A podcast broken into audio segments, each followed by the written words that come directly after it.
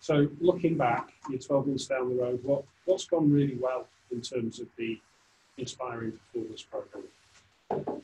I think the engagement sessions that we ran were the real, real tipping point, the real, we've won people with this. So, as you'd expect, we engaged with senior leaders when we were designing it. We got their input. There's some things that you can see on the things in front of you that are a direct result of conversations with execs that they suggested that, and it was a good idea, so we put it in. So, we had their buy in. Our management population is much bigger. So, we ran 12 launch sessions where over 100 leaders attended, short three hour sessions.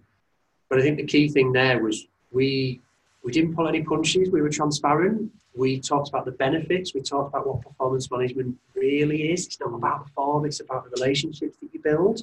We had conversations like we're having now about why should you set your own goals. We got them involved and we delivered it with the most passion we possibly could because there was a, I think the big thing was we, maintained integrity throughout because if we don't believe in it, why should anybody else? And we very much made it clear to them that this belongs to you.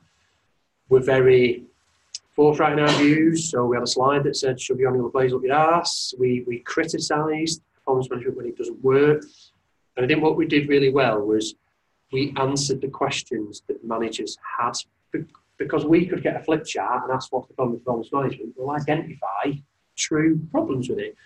So we were able to answer those questions, and we also talked about the performance management elephants in the room and had those kind of conversations about if you tell people this is what happens, and got them to tell us what they wanted from their review. And look, we, we created some really amazing tools that I've got some examples of today that, that turned it. One, of, I think one of the key things with it as well is we we designed it and implemented it in our brand tone of voice. Yeah. Because we knew if you make it look like an HR thing, it's just another HR thing. So it's pink, it's black, it uses some of our tone of voice. Um, it, it links back to us being a fashion label we've used some terminology. I mean, look, we're very lucky in Missguided. I can use the word arse quite freely. Not every not every organisation can do that. I can call technical skills fire skills. However, I think the key thing with that was we really set our start to say it must talk our language. We must embrace what already exists in the organisation and we mustn't make it feel corporate because that's where there's a bit of a threat from the longer serving population. And uh, I remember this for a long time.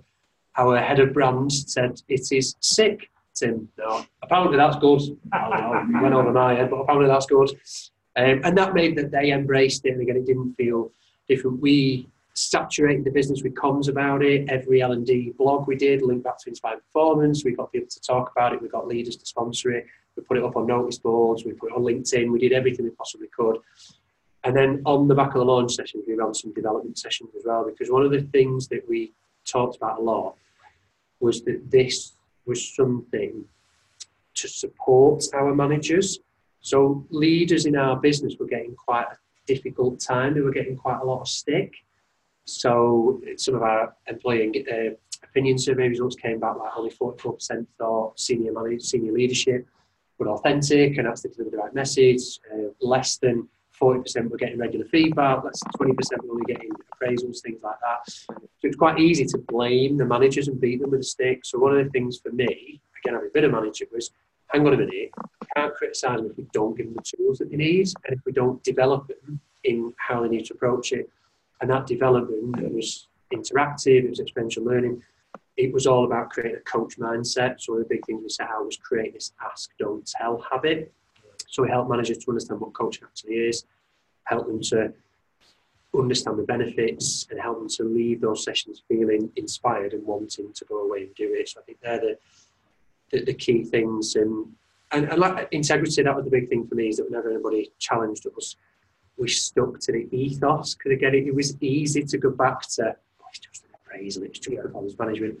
They got the same answer. So when a manager said, will you tell me when I should do my reviews? The answer they got was, when do you think you should do your reviews? And when you got other leaders saying, well, if this person's an idiot, I should just tell them, we would coach and say, okay, how's that worked for you in the past?